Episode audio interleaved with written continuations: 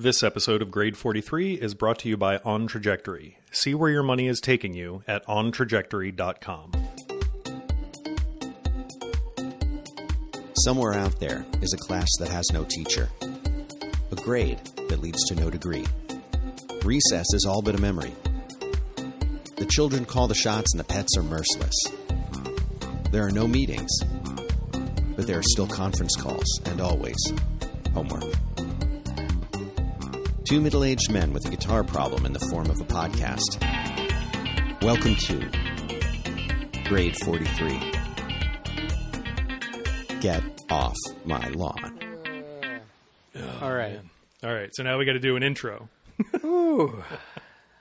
Yeah. Yeah. I mean, like serious adulting for both of us. You had serious adulting over the past couple weeks. I've had serious adulting starting, I guess, yesterday with my, with like my dad's nurse asking me, "Hey, do you want me to call the ambulance or do you want to come get him for him to go to the emergency Oh, room?" And I'm like, brother. "Oh, uh, this is a good start to my day for my week." Okay. Yeah. So on, on that related note, because like I said, like I feel like it's like physically painful for us not to do this at any like interval. Like, oh, we missed it and all that. So Yeah. I, did- I wrote up like five sentences to say by way of intro whenever we figure out what the cold open is. I think it just happened. Yeah, is that what it is? No? Oh, Yeah. yeah. Oh, right. That was, Yeah. Uh. That was me talking about adulting. Yeah, so I, I had uh, I- I wrote up some some words about that, and then you can intro our amazing guest. How's that? Yeah, that sounds great. Yeah. Okay. Cool. So here it goes. So you know, uh, as you may have just uh, heard or inferred, you know, not to make light of any uh, sort of real world or first world problems like not podcasting. Uh, that uh, this whole situation may imply, but man, like Calamar said, we've had quite a lot to deal with lately between people entering or leaving hospitals or COVID and uh, the first uh, dose of a normal school year, quote unquote normal school year in two years. So uh, it's taken us a while to get this episode together, just because of the very real happenstances of life that can't be quantified into pithy podcast intros. So we had to skip some school, but we're back. We have more learning and challenges, and hopefully people other than us talking. And uh, it's it's great and kind of curative to be back, and we hope you think so too. So. Uh, you know, getting back to normal in any sort of sense of the word is a difficult and necessary thing. So now let's talk about strings for two and a half hours. And you know, before I intro our guest, who is a dear friend of both of ours since grade one, we're in grade Yeah, forty-three now. right. In reality, probably grade forty-six or somewhere. Yeah. But if, since grade one, he was our friend. Um, hopefully, the the conversation conveys to all of you as much as it does to us, like sort of the magic and the opportunity for the three of us to be talking and be connected, even though the three of us have gone off in different paths and somehow have stayed connected as That's we right. have. So for Thou- us, it thousands was like of re- miles between us. Yeah, right? it was like the perfect special episode for you know after everything that's gone on. So we're pretty excited about it.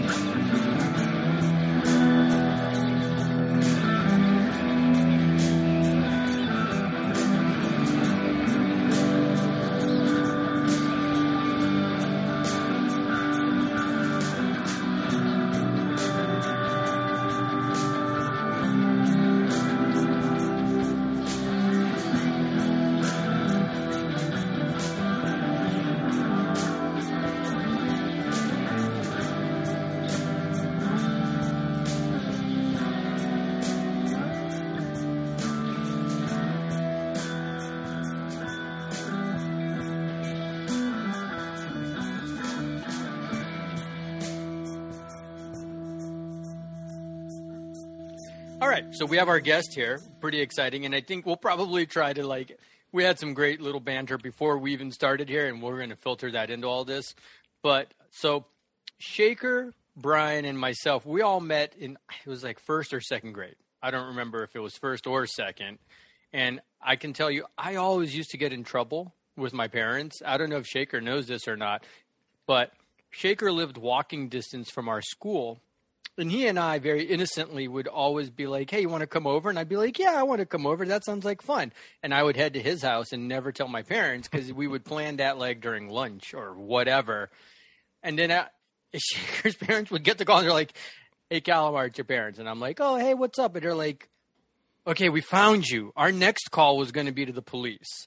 And I was like, oh crap. And I never learned my lesson. I did that like multiple times. And so uh, that's like the strongest memory I have of us like growing up and playing all the time. And I have pictures of the three of us at like my birthday party doing putt putt and rocking the tube socks, right? With yeah, the, rocking the, the tube right. socks and sitting on top of our Chevette and whatever, like the birthday party in my yard and all that. And then I want to say like 10 or 15 years ago, might have even been like 18 years ago. Uh, we all reconnected like on Facebook. It was like this mm. weird moment when people were all getting back on, or not getting back on Facebook. Facebook was like a new thing in a way, and then everyone was connecting on there. And I know the two of them stayed in. They they have more going on because they went to high school together and everything. But like then, but then we all stayed in touch funniest thing, we all have similar tastes and hobbies and such, and so we've it's been awesome. And everyone has kids, and so we all stayed connected through all of that. Uh, you know, Sekhar doesn't even realize this, but he was pretty influential in my getting into software development. Like, I had a bunch of questions for him wow. when I was doing that. When I was getting out of like selling food, you know, is that a is that a good point or a bad point? Like, well, I mean, Just I can't is. complain about where I'm at right now. And yeah, I remember asking him questions about like recursion, what's that? You know, and he was helping me with like these little puzzles and all that stuff. So I got to say, like Sekhar is one of like the most unassuming, brilliant people I know, and his knowledge of technology and music both run super deep, which I guess is perfect for what he does now, which we're still going to try to ex- understand because I don't know if I understand really what Sekhar does. And um, so, yeah, without like any further ado, as we always say, let's welcome Sekhar to the podcast. Hey, mom, mom hey, said yeah. we could have a friend over, so this is all cool. Right. yeah, thanks. For uh, Yeah, it's crazy. We do go like really far back, and it's this sort of weird thing where, like, that whole story. If we were we were like 10 or 15 years older probably wouldn't have happened right because we would have been yeah. like too old for like facebook would have come up too late in our lives probably we probably would have lost touch and just never reconnected yeah. and if we were 10 or 15 years younger it also never would have happened because we probably never would have lost touch like yeah. i know that from my son like one of his friends moved away but they're still on whatsapp together and stuff mm-hmm. like that like it just yeah kind of this weird like Or it's not snapchat I thought the kids now all use Snapchat. Snap. Uh, That's part no. of it. It's this. It's this bizarre Snap, TikTok, just Instagram. Of I heard nonsense. they have like conversations on Instagram, like DMs, group DMs on Instagram. It's like I thought uh, for yeah. photos. There are. I can. I can assure you because I asked for some Instagram training uh, from one of my kids, and I can assure you there are deep implications to what you do or do not do on Instagram as far as the entire extent of your social life. It's like crazy, which is why you also run the Instagram feed. I don't think those rules apply to our version of life and what we no, post on Instagram. Nah, yeah. yeah. So let's start because Sekhar, you're a pro, right? So let's uh, kind of right. I mean, it's also I also have like a day job, of course, right? I have right. two day jobs, in fact, and um, uh, so but yeah, I guess the the quick story is like I guess after I went to I went to university and then I worked for a bit and then I went to graduate school and I studied um, electronic music uh, with, in Santa Barbara with this uh, composer named Curtis Roads, who's like an who's a who makes electronic music. Really amazing, amazing composer. Makes really like very detailed, intricate, um, purely electronic pieces. Uh, then I kind of, you know, like I spent a lot of time kind of um, in that world, like in the in the electronic music world, um, like but also doing software development. I wrote software for uh, controlling like a multi-channel loudspeaker system, like this 40 channel, like, you know, immersive loudspeaker system.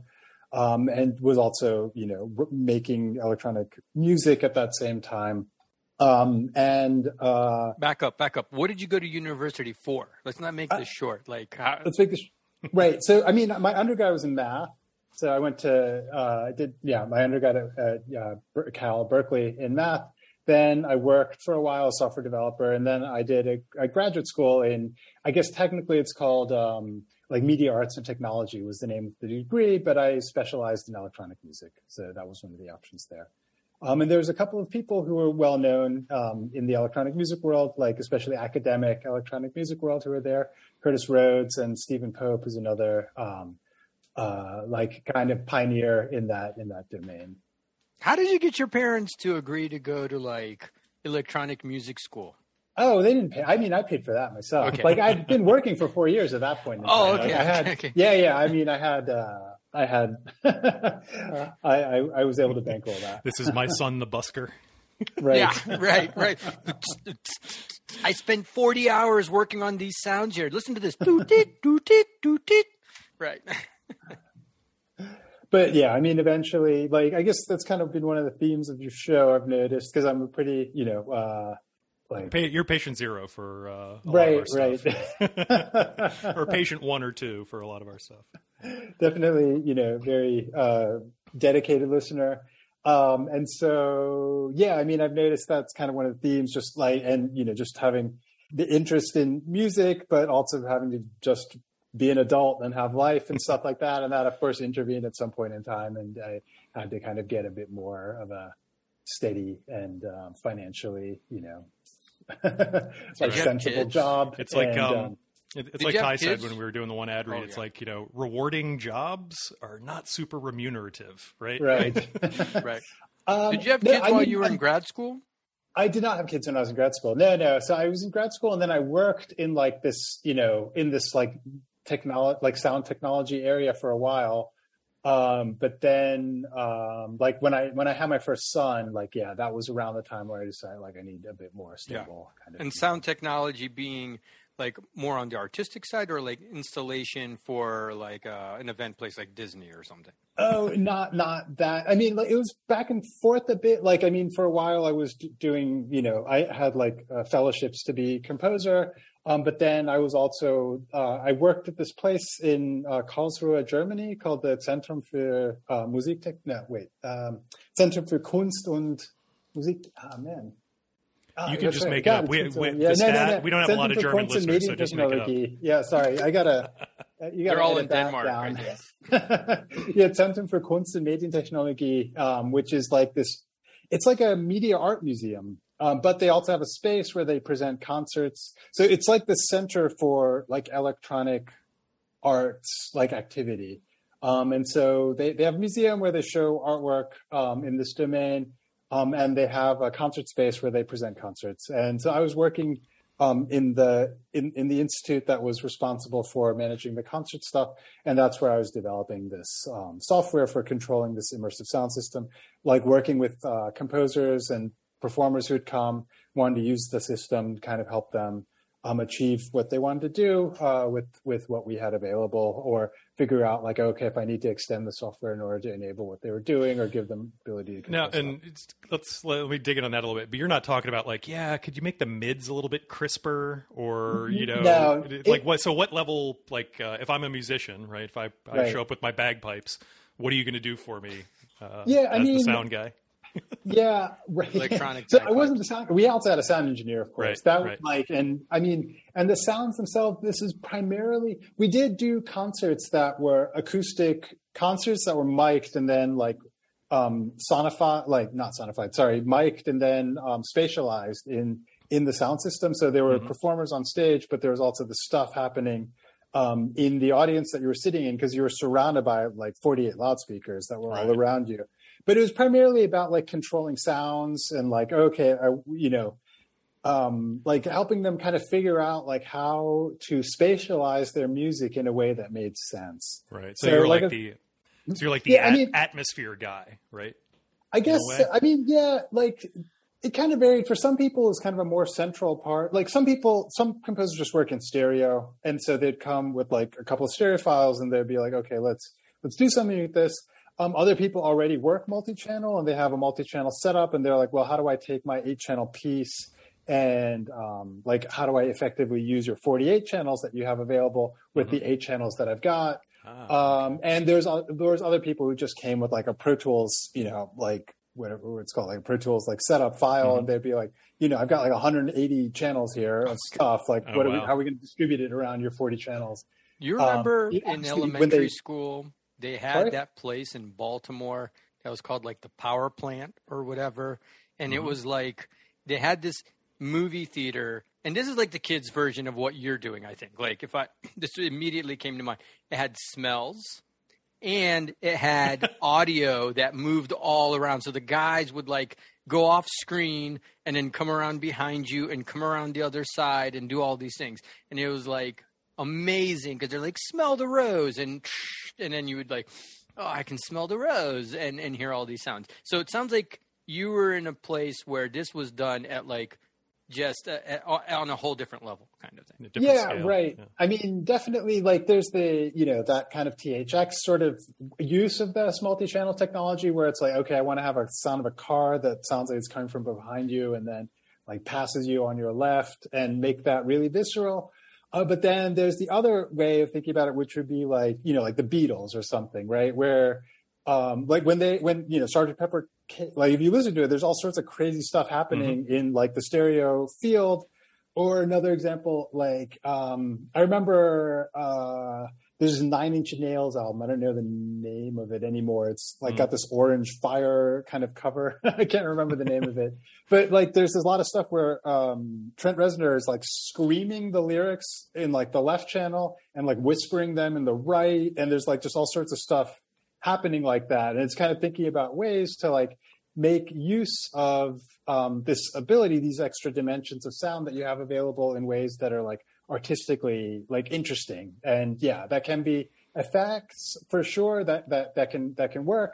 But it can also be just like different ways of, of presenting um, the sound and, and taking advantage of that. Yeah. Dimension. Now, was that an idea like, you know, that you kind of brought in to that that was like circulating in your whatever currency or was this kind of like mind blowing like oh yeah like this approach because i think for you know definitely for me because i'm a good old fashioned middle age rock and roll guy um like was that revelatory do you feel like you were in on no, the ground no. floor of stuff like that was this a, a space that caught your eye like how did how did you get in on that that I mean, well, that this whole approach has gone. It goes back at least until the fifties, right? Oh, like okay. like the post-war era. I mean, the first uh, I mean, there's even like kind of you know pre World War II like multi-channel pieces. They're a little bit rarer, but um, certainly like in the post-war era and the early like in the early 50s, like Stockhausen has a famous piece that's like this four-channel piece and Subkontakte. And um, yeah, so that that that this whole tradition from like electronic music goes back to that that era okay. for sure. So I mean, what what's changed is just um, the, the the the amount of speakers you just have act like speakers just became more inexpensive yeah. and you just have a bit uh, more of them available and um, the ability to control them right because if you're just working on a mixer like yeah you can definitely do four channel stuff live you can control four um, four sliders but if you like you know a kind of doable but like once you get over 10 you're kind of running out of fingers like yeah. what are you gonna do. And so, I mean, once you get into like the those higher numbers of channels, you definitely need some kind of software control to to make that really usable. So and that's then, what we see. Like if we were going to extrapolate, like how we see presets. Like these days, you watch even a a song, a pop song, the mixer is moving up and down like throughout the song because they're like bringing instruments in and out or, or even you know increasing eq changing eq whatever oh, you're yeah. doing that with 40 channels as software right. basically definitely i mean like yeah you kind of like one way of thinking about it is um like if you're working in pro tools or whatever you might have um, like volume control that's like like where you ramp up a sound and then bring it mm-hmm. back down or you might kind of tweak it around a little bit um, yeah that that stuff that like with software it's pretty straightforward to do you just kind of like draw a line and say okay go louder right. at this rate um, but without software it becomes you know just really tedious. Right. And then to try to make it super obvious to me and maybe to people listening. We're talking about not only changing, maybe it's EQ or or certain uh, instruments volumes, but we're talking about then also the stereo shape of the whole Yeah, thing of being but, I like mean- 40 channels or whatever it is in a in a space. Yeah, so you're like sitting inside. You're like sitting down in a space surrounded by. I mean, it's like a IMAX theater kind of, right? Yeah. With sound though, and it's all around you. So Times like five. there's speakers above you, there's speakers behind you, speakers in front of you, to your left and to your right. And so you can do things like send the sound around in like a circle and have it spin around you and like make it faster or slower or have it like fly over you and and do things uh like that. Yeah, definitely. So, what um, what happens? Like, I'm this is just like a thought experiment kind of thing because obviously, like you know, you have 40 speakers and your whole spatial thing. What happens to the the composition piece if all? And this is this is a question for you. This isn't like a like a technical thing. This is just like think about it. Say I compose. I go okay. I've got 40 speakers. I'm composing for 40 speakers in all every direction and space around me, and I can mix it any which way what happens when I don't have that facility available to me? Because like it's it's a far cry from Robert Johnson being able to grab his guitar, sit on your porch, and tap his foot, and you can know what the song is. So like, how does that interplay of the song and the technology and the experience of it all work together? I mean, um, no one composes for 48 channel system, right? Because those are really unique. I mean, yeah, for Right. exactly that reason. Like Right. eventually you want to be able to like go to festivals and play your piece, or you want Right. to be able to maybe make a CD or like put it on Bandcamp or something like that and have people be able to listen to it. So, I mean, I think typically like m- generally people compose for stereo or maybe quad, like if you want, because those setups are pretty widely available. You can definitely be. Aren't there some oral oral oral headphones or something that people yeah so i mean i guess that like maybe this is changing because i know you know with like uh, itunes they have all of and like iPod, airpods and stuff there's this ability to to do sound spatialization that's a whole nother domain like headphone sound spatialization because um it's kind of like um it's kind of like 3d glasses right where Yeah. Where you're able to control the image that goes to each eye or each ear and then give the impression of sound um, like moving around in space as a result of being able to directly control that. Um, but in a concert situation, you know, people like I probably don't want to sit around with headphones on. It's like you know that Yeah. part of the experience of being in a concert is like being there, interacting with people, like maybe chatting with your neighbor or whatever, and like turning around and looking around. And so there, you want to take advantage of of the speakers, and then you need to use like be able to move the sound like physically in space in order to get those same kinds of effects. But um, yeah, so you definitely like I think most composers um, will just target you know stereo, maybe quad, but then they'll be prepared to like work with with a larger number of speakers if they have them available like using those techniques that i described like if you have like stem mixes in your pro tools um, file then you can kind of say oh let me export like this subset of the sound channels to um, to a file and have that like get moved around in this particular way Hmm. and stuff so so um, it's kind of like yeah it's way uh, So it you is. I guess it is a separate thing, right? It's not the Separate It's not, thing, a, yeah. it's not a Mhm.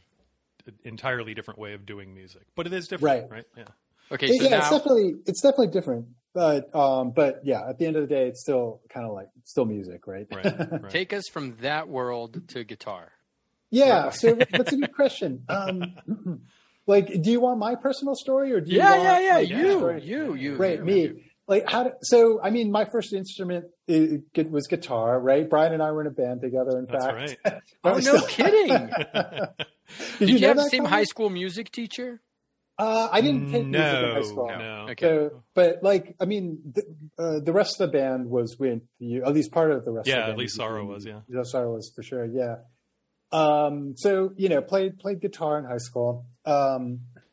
And I guess there's a couple of ways to to kind Like of look Zeppelin? Like what? What Like, did you guys have in Yeah, your I mean, what we, we had some Sabbath. I'm sure there's Yeah, some we played. Sabbath. We played some Sabbath. Uh, yeah, we were really bad. We were like the world's first terrible jam band, where we just Oh. all right, three chords, go, and we Oh. just do it. And like, okay, let's do it louder. Now let's do it faster. And Sekhar was the only one who had any real appreciable. I think uh, my band was worse. My first band was me, a guy playing drums on a Casio keyboard, and another guy singing. I think our neighbors hated us so Oh my goodness. much.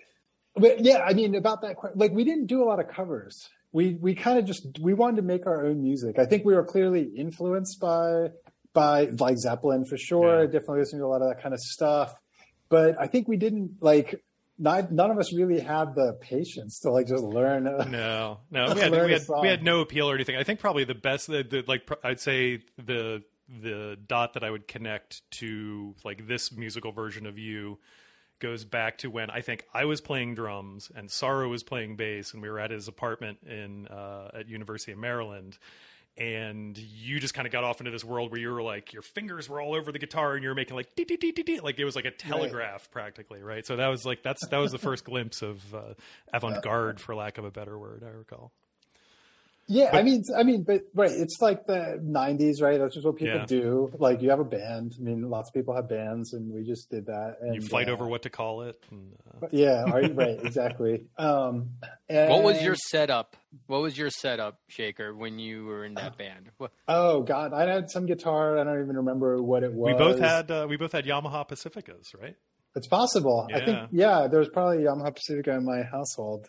Were there pedals? Um, was there like Boss pedals involved? With this There was the definitely some. There was like a wah pedal like floating around. Like not. I didn't own any of the equipment, but like our friend Sorrow was kind of a gearhead. He had a lot Yeah. of stuff. He had. He had definitely.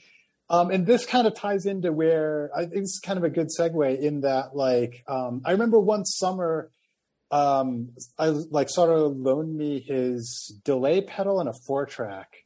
And you know it was like a hot day, and I was kind of didn't want like to go a outside. tape so four sitting- track, right? Like a tape four Tascam track, yeah, right. four- you a have to bounce it yourself. Yeah, exactly. you gotta do the whole- and I was yeah. just sitting in my basement and just kind of like messing around with this. And I just thought it was so amazing. Like the stuff that you could do with just like a delay pedal and a four track, and you could get all of these sounds and like this really like multi-voiced kind of um, results just just with such little equipment Mhm. And that was kind of like the spark i guess for me. I was like wow. And around the same time i was getting into like i was starting to getting into a bit like music that's a bit more off the beaten track. Like up until that point it was really like kind of classic rock stuff. But then from there started branching out into like you know jazz. I remember that. like Um, there was and- every we had this recurring thing where like every week we would like the first thing we would have to do is stop at Borders so you could pick up the jazz CD that you had ordered. Right was like right right. That's possible. thing, yeah. And and so I started to get into like slight, you know, music that was um, just a, a, a bit like different, didn't necessarily follow like the standard like rock music structure, uh, where things would kind of like expand out, like a lot of improvisation, maybe like lots of like you know like starting to listen to John Coltrane and all these like kind of crazy sounds that are coming out of his saxophone and trying to figure out and understand like well like you know like uh, be, you know really being blown away by that and trying to figure out like if I could do something like that, I, I really never had any interest or, I mean, really, I, I'm a terrible guitar player too, actually. Like I realized, you know, pretty early on, like I took, um, I took guitar lessons from this amazing guitar player, uh, named John Schott, who's really great guitarist, really erudite guy, like really, you know, he knows about like the, I mean, you can talk about about, like, modes. Does he you know about modes? he knows modes for sure. He definitely knows his modes. I mean, he's like technically a really great guitarist, but he's just like generally erudite, like about like like he knows a lot about like Wittgenstein and stuff. Like he's just Oh. you know one of these guys. and I just remembered like I, I really shudder like w- to think about what he thought of me because I was just just this guy. Like I like at the time I just was not able to articulate like what Yeah. I wanted to do with the guitar. I mean, he would have been. I'm sure he's like I said, he's really great guitarist, very diverse interests, and very. You know, we talk about Public Enemy, and we talk about like like slide guitar. We talk about all this stuff, and he know knew a lot about it, but um, I couldn't explain like what I wanted to do with the guitar. You know, so so I, I never really. I was just yeah, I was just really bad, I'm, and still am just like a really bad guitar player. and um, You're in good Uh, company. I- and so I was kind of like coming from there and thinking about, but I was really interested in music and trying to figure out like what, how can I, how can I make music? How can I realize the stuff that I that I want to do? Um, but it's not going to happen on the guitar. I'm just not. Yeah, I just don't have it. Like I just do not understand that the instrument in a way that like that allows me to do Yeah, that. you know what's interesting about what you just said is that um, there's this pretty famous guitarist. His name is Josh Smith. He primarily plays like blues rock influenced kind of things. But he talks a lot about John Coltrane and like playing Right. playing through changes, not just playing like over Right. chords, but like really creating a melody that carries its way through the the, the harmony. And uh, I just find it really interesting how someone is as amazing as John Coltrane is because of how different a direction you can go in from that influence. You know, like you heard that and like it took your mind in a really, really different direction, I think, than what it took this Right. other guy. Yeah. Yeah, I mean, or another good example is like Michael Hedges, right? You know, this like insanely amazing um, guitar player, uh, tragically kind of died in an auto accident, like while I was pretty young. Made sort of like new age music, right? I mean, but like if you read his interviews, he's super into Varese. He's into like really crazy music, but he kind of just made like you know sort of easy listening music, but with like amazing chops. It's Right. yeah, it's kind of weird. Like, Right. yeah, I mean, um, the directions that all of this stuff goes in. Because I remember I used to think when I was younger, like you know, people like who made uh, popular or music that was kind of more accessible um, were just not as knowledgeable. But it's totally not true at all, right? There's all these guys who know like a lot of like super experimental stuff, but they just that's just not what they feel. They feel like they play totally different music. And for me, some ways it's the other way around. Like I really do like you know just Uh, uh, no, being out there, but I was going to say, like, you know, I really like like Olivia Rodrigo or something like that. Like her Ah, album, okay. is, it's really good, but Yeah. it's just I'm not going to make that kind of music. It's just not. right right yeah so so one of my questions that i had was like so what does it mean when you make music because there's so many other things especially the accessible music it maps onto me and bobby sue going down to the quarry right or something like that Right. it's like very grippable um and probably just you know like more universally acceptable there's so many thoughts here like you know okay well like design like good design is like tricking people to do the right thing so what's good composition? Because like composition is evocative, right? Right. So I don't have a really good form question. Is this like, do you just, Yeah, is it just yeah. choose your weapon, choose your poison? Is it more methodical? Like when you sit I down? mean, I don't know. I don't really anymore subscribe to any like ideas about one way being superior to another way. You know, in terms of like music, just people just do whatever moves you, right? Do what Right. you feel what what you feel like is the right thing to do, and if you're not able to achieve that with the means that you're, you know, with, with what you can do, then figure out some way to get there. I guess is what I would say. Mhm. Um, so like, I don't feel like the stuff I do is superior in any way to any Mhm. other kind of composition, or it's just kind of, it's just thinking about different things than that, uh, than, than like what, like somebody who's trying to write a pop song is thinking Right. about. Mhm, I mean, mhm. I was thinking what- about that like two days ago. Really, like as a guitarist, who cares? Do you play for the non-guitarist so that they get excited and bob their head and get into it, or do you play for other guitarists? Right? Like, ooh, look at what he did there, you know, and everyone else is like, "I was dumb." Like, I don't care about what he just played. Who cares? You do what moves you, right? yeah, Like, I totally subscribe to that. I feel that's the kind of, you know, really like only viable way. I mean, I, I mean, oh, maybe not even. I don't know. Maybe like, again, it depends on what you want to do. If you want to be like popular musician, then you do need to be concerned about like what you think people Right. will like and Yeah. try to achieve that. But if, if, you're if like, you're busking, you need to do the stuff that people are going to flip their quarters for, right? exactly, play some of it definitely, out. right? Yeah. It doesn't make sense for a busker to sit around like making super crazy noises. Like Maybe. no one's gonna. Maybe. I mean, Or you got the is, metal like- people. You got the metal statue robot people that don't move or whatever, and they get or, or if he is, he's going to end up like Socrates, right? You know, Right, get rid of, right. get rid of this guy. like Okay. yeah, or right. so so so let's let's kind of get into the direction of like where are you now like what are what are you doing now before Right. because i want to frame that to like our next thing which i'm even going to read what you wrote because i thought it was awesome about like thinking about the guitar and the music that you can compose etc so tell us about where you are now Yeah, right. I mean, so um so I mean, what I think about what I do is making music myself, but I when I talk about it to other people, I describe it as sound art usually because that's like this entire domain of like people who make art where their medium is sound. And the like reason your stuff's in a gallery right I mean, my stuff is generally not like I don't play concerts. You know like my stuff is like the stuff that i've managed to get presented out there has been in other domains. It's been like yeah it's done things in galleries or um, museums or like just as installations where it's just kind of there um, for you to walk past or interact with but not like something that you're going to download and listen to on itunes not not not because i feel and it's not like I'm, you know, I'm totally fine. I'm super into people downloading my music on from Bandcamp or and listening to it. I think it's yeah. great. But I just realized that it's a pretty small audience that's going links to Links in the comments. Be, You're never going to be talking to downtown Julie Brown. wubba wubba wubba. You're like the um the encyclopedia of like 80s references. of, of, wasted references yeah. i don't does she still exist? I don't even know. I don't know. It's a good question.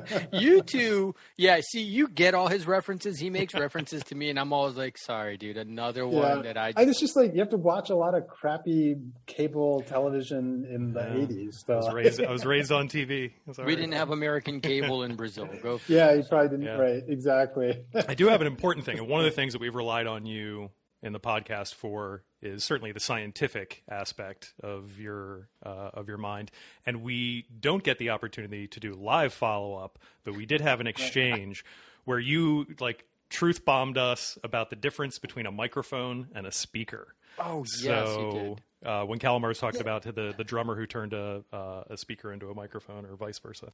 Yeah, I mean that was kind of part of my studies, right? Like we had to know, we had to understand, like you know, looked at all this technology that we're using to make music and try to understand how it all works and stuff. I mean, I'm pretty, I'm honestly pretty weak on the electrical side of things. I understand, you know, like in physics, I'm not super good at that side of things, but like I do have a vague understanding of that. So, um, so the truth bomb that we didn't tell anyone else about is like I was saying that, oh, my buddy took a a speaker and made it into a microphone for his drum kit or whatever. And I was like, oh, that's weird. And Brian's like, you can do that? And I'm like, yeah, I think you just like reverse the polarity or some little thing, and like, boop, now it's a microphone.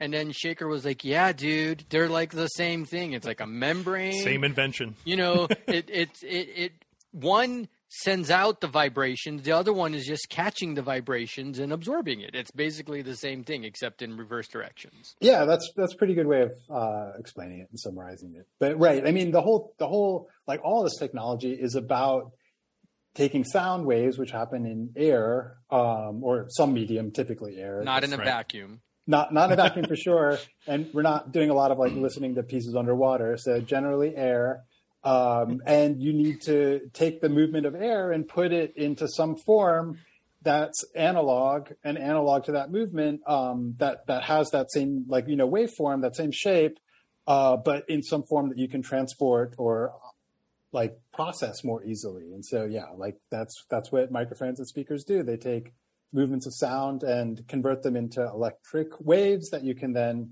you know capture or modify and or then send back out and you can take the electric waves and have like you know create sound out of that too. And mm-hmm. so yeah exactly.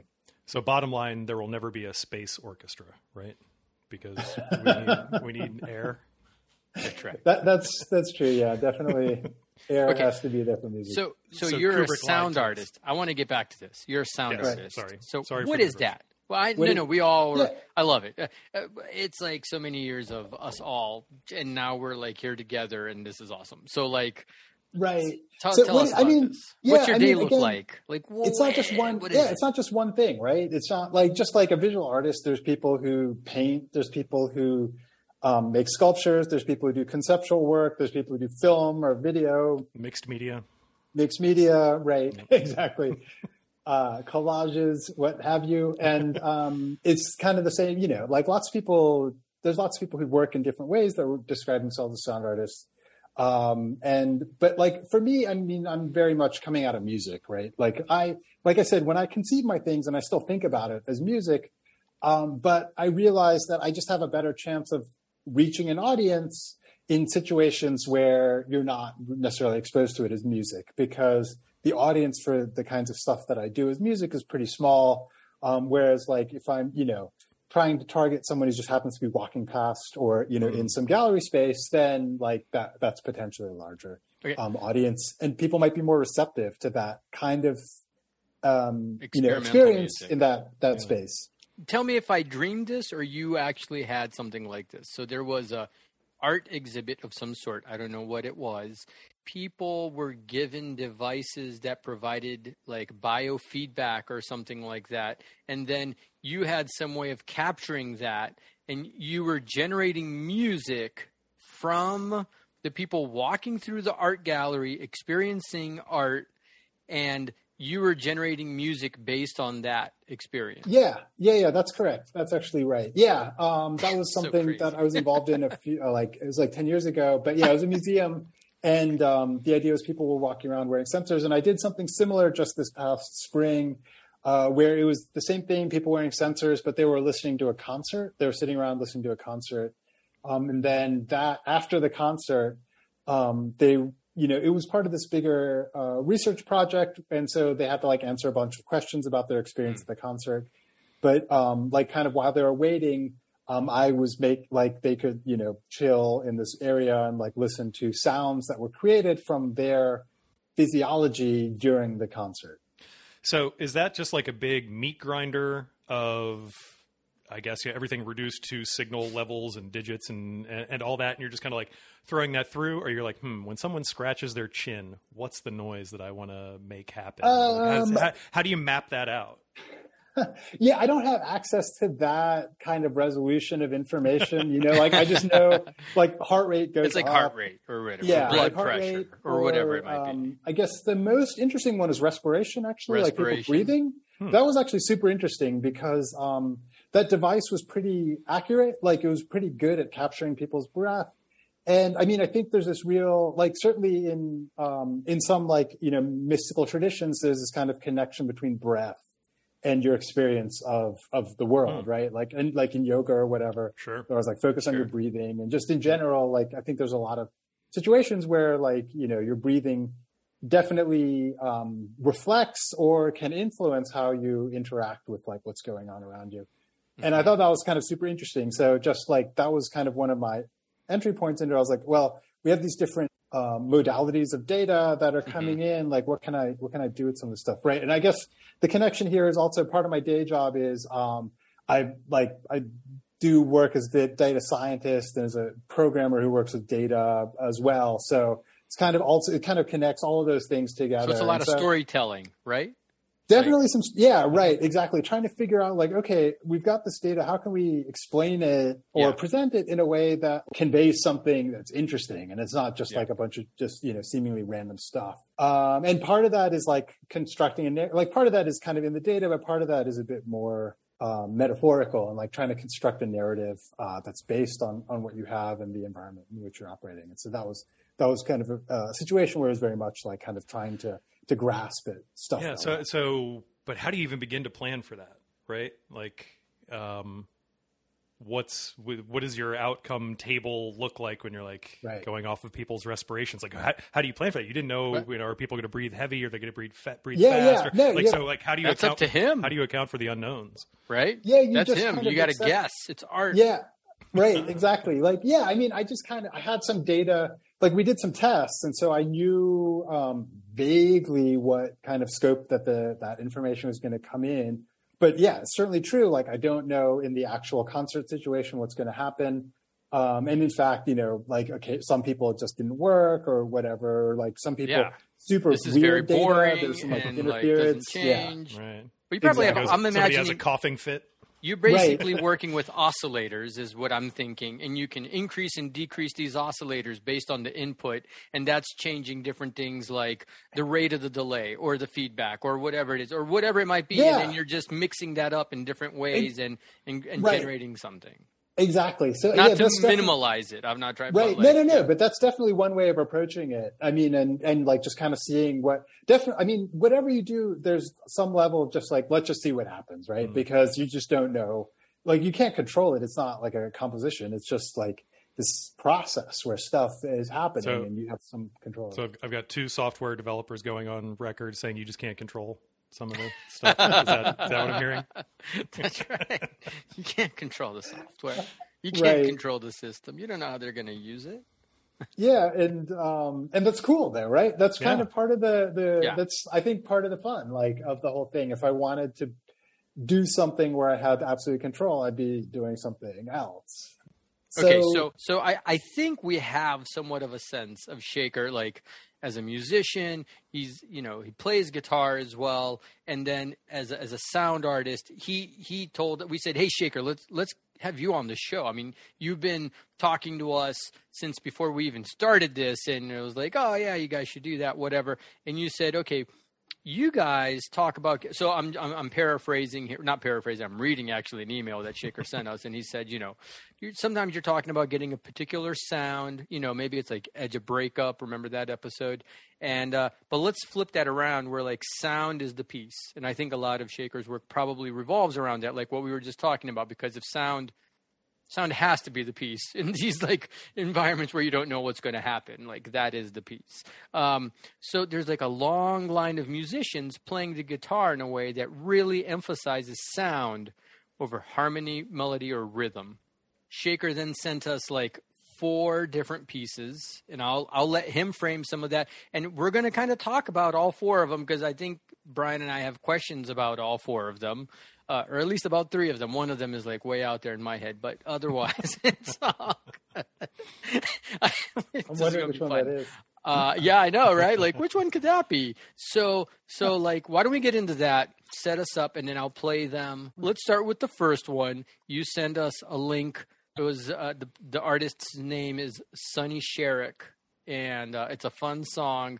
Can you set us up for that before I play like a snippet of that? Right. Um, so Sonny Sharrock is like this free jazz guitarist, you know, go, uh, 60s, comes very much from the jazz tradition, but is playing guitar around this time where like, you know, Coltrane's doing his like saxophone magic and all these other musicians like Ornette Coleman and stuff are doing things um, there. I mean, like kind of expanding uh, like what jazz music is. And he's a guitar player in that time period and kind of starts doing the same thing uh, with the guitar. Um, has like an electric guitar at his disposal and starts, you know, like really kind of, uh, I guess, I mean, I guess that's probably the, like the most rudimentary way of explaining. it. He's kind of trying to do the same things that Coltrane was doing on the saxophone in some ways, um, and doing it on the guitar, right? Where like, you know, especially like that later Coltrane stuff, like it's not the, you know, he's, he's a master musician. He's clearly thinking about harmony and has that, but like harmony isn't really the most like noticeable part of some of those later Coltrane pieces where you're just kind of like going on these crazy saxophone extrapolations. And um, it's kind of the same thing with Sonny Sharrock.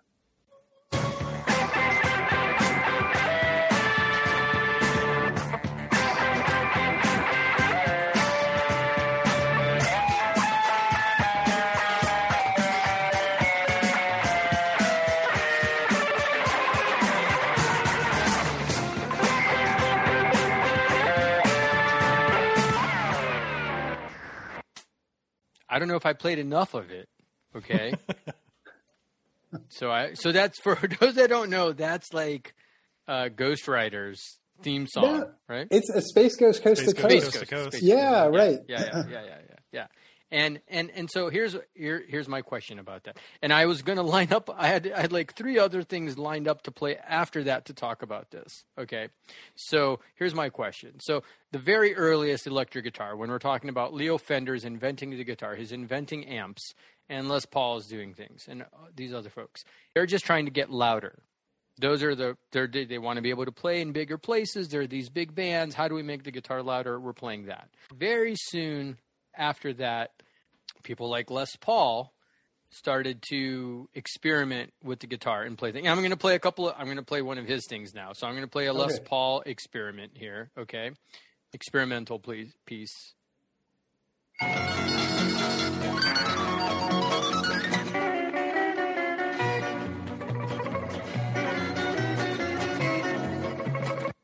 which makes me think of uh, like Jean-Jacques Perrey, who's like a synth player. I'm going to play some of his, a little piece of his thing.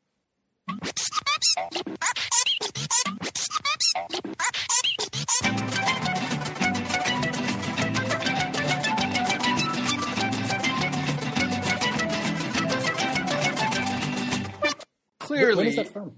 That's from like 1965, Okay. maybe. Yeah, he was one of the, he had one of those weird early synthesizers.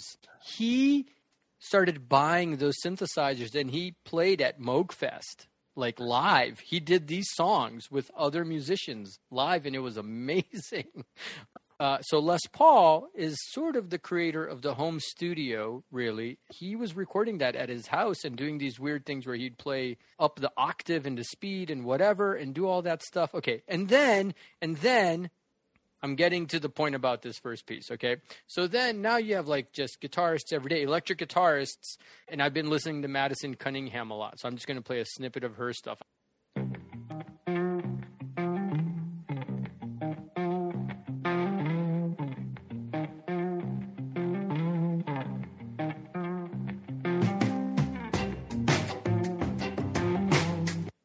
Going to stop there because the point I want to get at is like unique tone. Like electric guitarists now, it's like ubiquitous of like you want to have your tone, and so you have effects, and you're able to have a thing that isn't just about being louder. It's about like being different and and having a song. So, is that different from what you sh- what you were suggesting with Sharrock or? it's a difference in um like degree more than a difference in kind. Right in that um like yeah exactly I, I think that's kind of for me also like a part of the genesis of that whole thing. Like you know when you're reading all those like guitar player magazine or whatever magazine like like always people are talking about their like their tone and some people are super secretive. They won't tell you what their amp is or they won't tell you what pedals they use because like it's my tone. It's like part of my identity um but like they in those cases they're that that sound is in service of um like you know it's like just like a pop song right or some kind of Mhm. like Yeah. conventional structural piece of music even Les Paul, right? He took like Right. super popular songs and just made them sound different. Right, right. And then I mean, um, and Sonny Sharrock might is is someone where like in that piece, it's still you know has recognizable like rhythm, like rhythmic Mhm. meter. You can kind of it's got a melody that you can sing. But as you and it was for like this TV show, it was this kind of like jingle or whatever you call it for a TV show. But like when you know when he starts going off, it just ends up going into this like world of sound, right? Where you just don't there's you don't hear like what that chord is anymore. It just like kind of just sounds like Yeah, what- you're not, what talk- you're not talking about modes. You're not talking about one four five No, two sevens exactly. or anything. Yeah, I, I yeah. think I did it a disservice because I don't think I heard enough of it, and we didn't play the parts Yeah. where he's really going off. But, it was yeah, a very we'll, we'll link to it. I mean, part. we, the, Yeah. these, especially the other ones we get to talking about, Yes. visually make a lot more sense. So we'll definitely put the uh, Right. the links in as well. and and so yeah i mean and i guess to, to to return to your question i mean for me it's really about that like yeah i mean exactly it's kind of taking this obsession that almost every guitar player has i mean even you know like like wes montgomery he's got a unique sound he's not it's not because of his distortion pedal right he plays Right. pretty cleanly it's because of the way he plays the instrument Plays with his thumb instrument. right? and um stuff like that. So it's clearly like a concern of just about everyone who plays plays the guitar.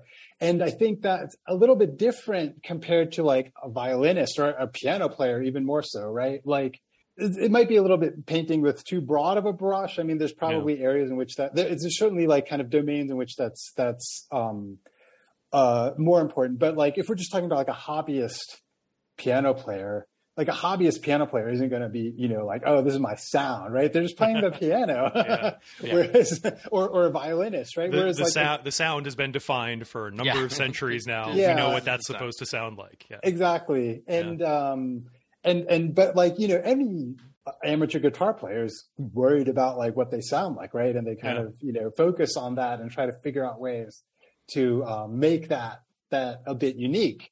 And what's happening here, like as we progress through these examples, we're just going to go like further and further into people where like um, everything else goes to the wayside, right? And it just becomes more and more a focus on that sound as we progress on. Yeah, because that one, that first clip, you could have convinced me that that was Primus or something like that. Right, Oh, right, yeah, right, Like yeah. that could be a thing, but it, hold on because it gets it gets. Yeah, yeah, even no, I mean, it made me here. think of like Satriani, focused on melody and harmony and rhythm. So even though it doesn't sound like a guitar, it's still got those kind of elements. And Nels Cline, I feel like Nels Cline oh, starts yeah. to kind of go. I mean, Nels Cline definitely comes from that. Like he knows Sonny Sharrock super well, right? Like that's his like tradition. Okay. He comes from. Um, he's like a jazz guitar player in like originally. Yeah, it's weird, right? Nels Cline, for those that don't know, is like in a band called Wilco, which plays right but yeah, I didn't know. I mean, I knew his stuff before. Like, I was super into him like before Wilco. I and I've never heard him play with Wilco. Huh. I don't know what he right. sounds like in that environment. yeah, yeah, that's funny. Me, I've never seen him play anything else either. The I've only thing I know, the only thing I know about Wilco is anytime we get like a good four word phrase, we just say, "Oh, that that must be the next Wilco album," right? what do you mean, Yankee Foxtrot Echo? That's three words. yeah, okay, sometimes. Yeah. Do you want to? say anything about so the next piece is from Rafael uh, Toral? Okay. Yeah, he's a uh, Portuguese, yeah. Rafael Toral. Yeah. Oh, Rafael Toral. Okay, got it. Now I can say it in Portuguese instead of trying to pretend I know Spanish. Okay, I'm going to hit play.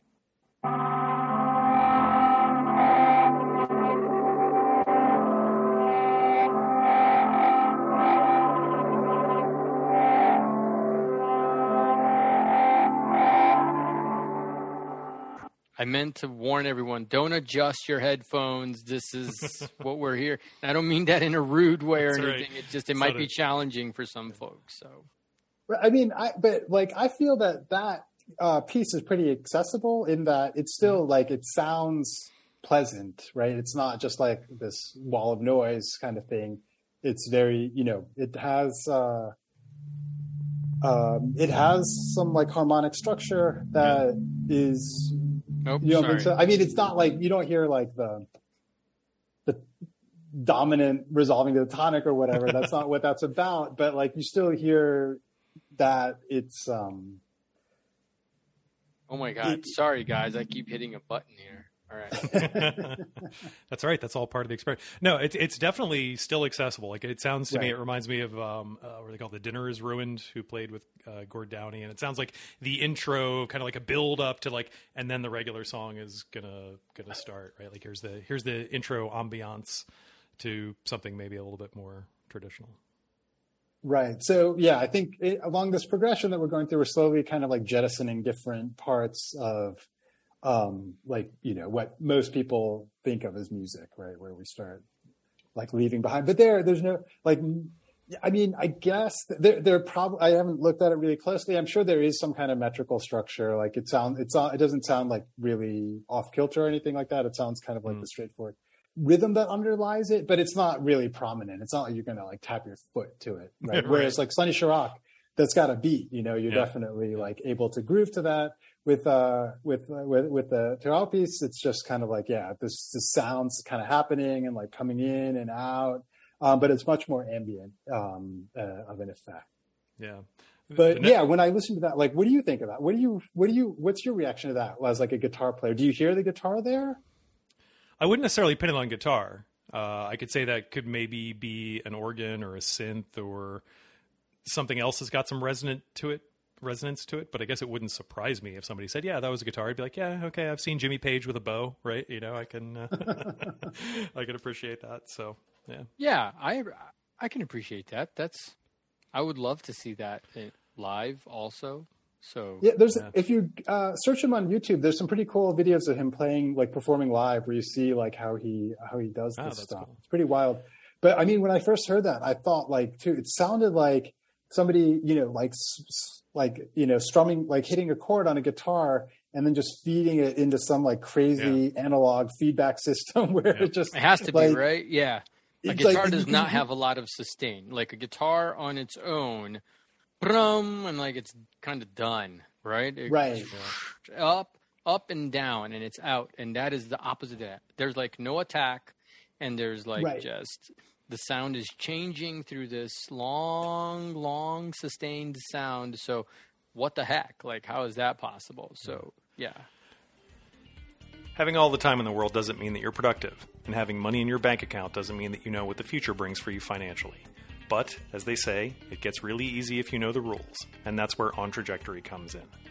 On Trajectory is an easy to use, high fidelity financial planning tool that maps your income, investments, and expenses in a friendly graphical display. On Trajectory captures dozens of data points so that you understand how your decisions affect your finances. Now, two months from now, or years from now when your kid starts applying to college. Built by finance nerds, OT is for anyone who wants to gain a clear picture of their financial future. It takes your guesses and turns them into educated, fact filled, and data driven scenarios so that you're prepared for life's bumps and detours. On Trajectory will walk you through the real life questions to build your financial plan. With its helpful onboarding, you'll be up and running and ready to model anything taxes, equity, income, debt, you name it. Getting financial peace of mind requires a plan you can trust, and On Trajectory gets you to that plan, or plans, as the case may be. On Trajectory gives you complete control and flexibility and supports all the complexity of your real life. So find out where your money is taking you now. Go to www.grade43.com/ot and sign up for free today. That's www.grade43.com/ot. Thank you to On Trajectory for being a sponsor of Grade 43. The next one I love. I, I, I have to I have to piss on the next one and, and intro at this Keith Rowe one, right? this one you have to see. So if you're listening right now, go to the Yeah. show notes. You'll be able to click the link. Go go take a look at this because this will blow your mind. I thought Sekhar mistakenly sent a link to like a middle school shop class or something Oh. like that. And uh, yeah, so the the things the the approach, I guarantee you, there is you've never seen anyone approach a guitar the way this guy approaches the guitar. I, yesterday I was like, okay, I got to listen to Sekhar's notes. I told Brian, hey, I got to go water the garden, and I'm going to listen to these to these pieces. And he's like, you might not be able to distinguish the the difference in sound between watering the garden and listening to this piece. And I'm like, oh, okay, this sounds like fun. All right, and it was fun. It was very interesting. I would love to see him live. Um, sorry, we're like muddying the. Let, let's let's hit play on this. Let's see what we got here. All right.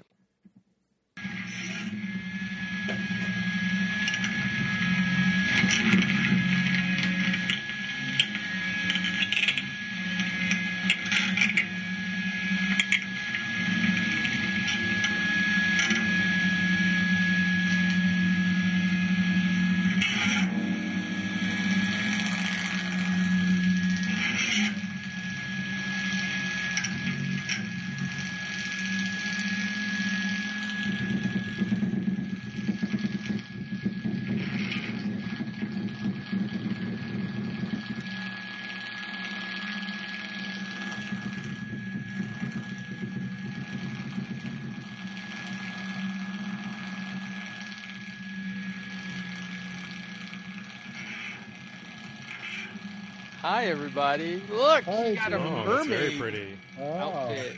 All right. It's a costume. Has a crown. Crown and a mermaid legs, right? Mermaid Mermaids tail. don't have legs. Yeah. Okay. Good. Can you go with Can you go with mommy? Daddy's almost done. Can you say hi to everybody? Can you say bye? Bye. All right. All right. Okay. Yeah, yeah, yeah. Can you go with mommy? What now? she's not telling you is that that's your Halloween costume calendar. You're going as a mermaid this year. Sorry. That Right, we should probably no leave some of that in. Okay. All right. yeah, we Yeah, should that's totally leave that in. Um, right. So Keith Rowe, um, he he also comes from jazz. Uh, like interestingly enough, like earlier in his career, he just kind of played like you know jazz standards and stuff. But um, he's part of this group called AMM. It's like '60s, you know, definitely kind of uh, like this countercultural moment where people are like radically rethinking um, a lot of things. and uh, this- influenced by by special thing like influenced by mushrooms or LSD. Yeah, I don't know. I mean, I don't know what Yeah. like their relationship is with like psychedelic stuff. Um, uh, but it certainly as a group, um, like it's it's it's kind of this this kind of group with like a core of three or four musicians, like Keith Rowe on guitar, um, Eddie Prévost on drums, and John Tilbury on piano.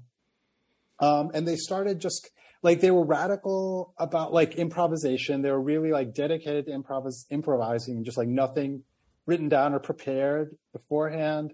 Um, I, I, somehow like I had a couple of opportunities to see them, and I never like somehow things always kind of collided with it, and it wasn't possible, which I really regret. They just kind of disbanded a few uh, weeks ago. Actually, they hmm. had been playing like more or less continuously since the '60s, um, and they did their last concert like a, a few weeks ago in London. Um, and but like they they're known for like these really atmospheric performances where they like you know like turn off all the lights and have like candles and like they they kind of like you know try to build this like make this experience with like this music that they're improvising live. So that's like um, taking bitches brew by miles davis and like to the extreme right? Yeah. I mean in some ways i guess so right? Um it like uh i think definitely connections there like a, a somewhat same time for sure um, probably like some of the same influences, like Bitches Brew. I know Miles Davis influenced by Stockhausen, and AMM was also kind of you know thinking about that sort of stuff when they're doing this. Um, and yeah, they they just wanted to like radically. Uh, Keith Rowe especially wanted to like just rethink like, all right, here's this guitar, like how can I play the guitar or take advantage of this instrument in a way, but not play it like in a traditional way. Right. So he sets it on a tabletop. He plays it like transversely, like like a dobro or something, like right. not like a guitar. He puts it down and just like attacks it with like all sorts of implements and like does stuff to like excite the pickups or like get them to pick up sound, but that's not from yeah. vibrating streams. I heard Los like Lobos somewhere in there. Yeah, he's not like, a dude you're going to walk in and go, "What key is this in?" Yeah, right. No, there's like La Bamba playing in the mode. background. It was wild. Is that Lydian? That's right. So, so let me ask you this, like about jazz, also. So, because uh, you said he's a jazz person, um, I took a modern art class, like his, history of modern art, if you will, and so obviously it was like around Picasso a lot. And you know, Picasso went through so many different eras. And if you if you look at his later art, you can very and then you study where that comes from. You can understand it like a lot. It's all about context. Context, context. It's like, oh, this is like Maori art from New Zealand, or this is like whatever it might be, or African art of some sort. And and so um, so there's a lot of that. There's history in that, and then in modern art, there's just like a lot of context. Like I am making a statement because in 1930 this happened, and now I want to let you know that like I am adamantly against this or whatever it is. Yeah, so you can't come you, in cold, right? You can't come in cold. It's not about hearing that in its moment. I mean, it could be too. Whatever you, you teach his own, but like if you can if you have the libretto like you do for an opera or whatever, you know, like it gives you that context. So would you say that his music, uh, given that piece that we just heard, if you're given the context, you just go, oh,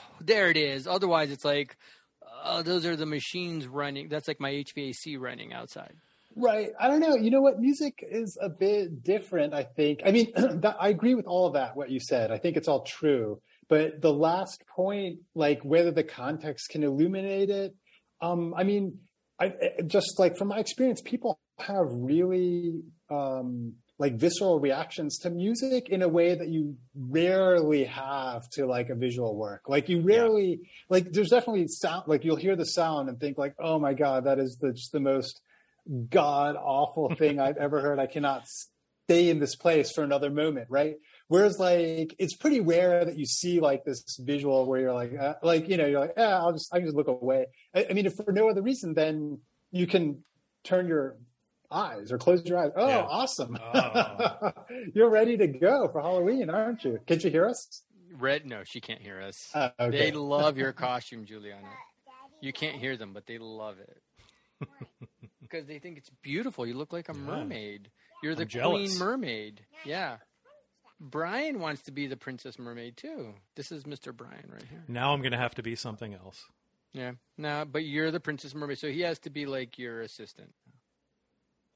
Yeah, I'll be yeah, the said, I'll be the smart said, ass yeah, lob- I'll be that smart ass lobster or whatever it was. Yeah, he's going to be the lobster that helps you. Sing calypso okay. songs yeah, or something.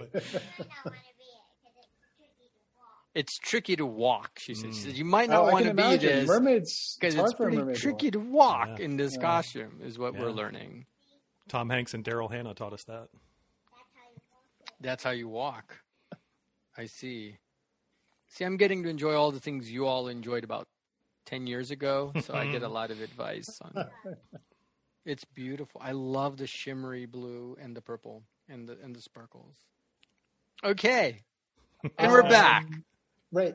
Yeah, yeah. I mean, so like You were saying about the that- visceral of the audio versus. Yeah, I mean, like- just like you know. I think there's some for some to some extent, yeah, it's true. Like knowing about the background and like what they were, like what motivated him to do that. Like I think they were, you know, pretty radical politics, and they were really like um, trying to, you know, think about like, well, let's, you know, we want to create like we're we're kind of very frustrated with what's happening in society. Let's imagine this world in which things are really different and um like part of that was just you know yeah let's discard all of these musical traditions and try to come up with a new one um that that reflects like our you know political convictions uh but at the same time like does that i don't know like I, I mean, to some extent, it's kind of interesting to to know about that. But like, I, I feel with music much more than with visual art. Just like you got to kind of hear it and get into it. But I think, Mhm. you, and you got to kind of want it, right? Like I remember, you know, Bitches Brew. I remember the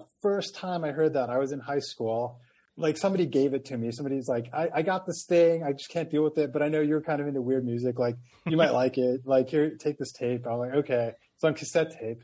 And I remember listening to it and like, God, there's definitely things that I could dig. Like Miles runs the voodoo down. That's pretty grooving, right? It's got like this, it's got this, it, it's got a beat and stuff, but there's some pieces that I was just like, what is go, what the hell is Yeah. going on here? I just don't get it. But for me, that wasn't a reason to like drop, like that was kind of like an itch. That was kind of a, mo- like, I was like, I got to figure this out. Like why? right, right, right. like Like, this. why is Yeah. this persisted? Yeah. why right. is this like right, relevant? like- and people say that this is like a masterpiece. Right, exactly. But for some people, and I think it's also totally valid, just be like, God, I can't deal with this. Yeah, like, I don't to listen to this. I don't like, have yeah, time it's for fine. that. Yeah. But for I wonder me, the same wasn't- thing about uh, Radiohead. But you know, like I mean, and to bring you know AMM back into the scene, like you know, somebody like Sonic Youth, uh, Thurston Moore is like Yeah. those guys are super into this kind of music. They know that they know this stuff pretty well, right? And like Thurston Moore does a lot of the same things that Keith Rowe does. Yep. Like he'll like put like a screwdriver in between his strings and like start like banging it and like you know do things like that Keith Rowe would do as well. Um, but he's doing it in like you know a different musical context. I- Is that where and- Eddie got the idea for the screwdriver too, and the song "Foreign Unlawful Then Carnal who- Knowledge"? That I kind For of pound cake? Yeah. No. Pound Cake, yeah, the album. Yeah. Yeah. Yeah, and I doubt the M and M's come from from A and M. I think that's Yeah. Well, the good news is they they're they're done playing music, but the next time you're in a Home Depot, you just have to go to the tile cutting section, and you can just experience. listen to it. Should we move on to our fourth piece? Yes. Let's do it. I know because we're just going on. Set us up for this fourth piece now, Sekhar. Do you want to describe it before we hit play, or should we just play it first? Yeah, just play it. Just play it. Let's just play it. Here we go.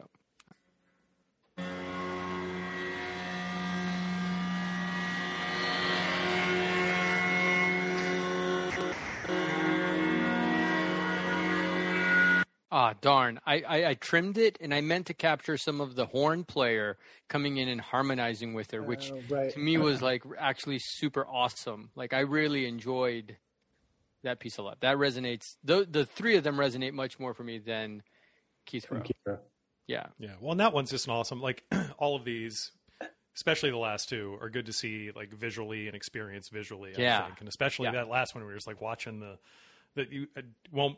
Spoiler alert: we won't blow it, but just Okay, check. so check we won't even links. describe what that person is doing, but But but but, we should say- Shakers, yeah, we should talk about it, right? Who that is, right? That's Ellen Fullman, who um, actually she has a visual arts background um, and kind of started this thing, which is also kind of an experience that's called the long string instrument, um, which is literally just like very like I think it's like thirty feet long strings or something like that. I can't remember exactly how long, just like stretched out across a space that just like vibrate, right? She has something happening that's causing them to vibrate, and she is kind of like like if you don't do anything, they just I think just like you know are in this kind of sympathetic vibration, and then she'll like walk around and like put her fingers on different places and cause certain harmonics to be emphasized. Um, and then Is it like glass with water in a sense? Like you know how you can like oh, yeah, Oh. do little. you get the notes from from just yeah, yeah, yeah, yeah. Right. Like, yeah, exactly. I mean, I mean, I guess a string is that too, right? Mhm. It's just like this vibrating. And this podcast is nothing if not string It's all about strings. That's right. Maybe can we? Is she still alive? Can we have her on to talk about the Oh my God! Stop the it. gauge of string? Sorry. So to be clear, it's 30 feet long strands of strings that Right. are vibrating, and then she is changing the pitch and other uh, like the, the frequent. Well, that is the pitch volume with her The hands. timbre- and- and right. Yeah. She covers her hands in like rosin and then, you know, is able to. I think that's actually how they vibrate. Like when she draws them along, like her fingers along the strings, uh, because of the, the stickiness of the rosin, it starts like vibrating the string.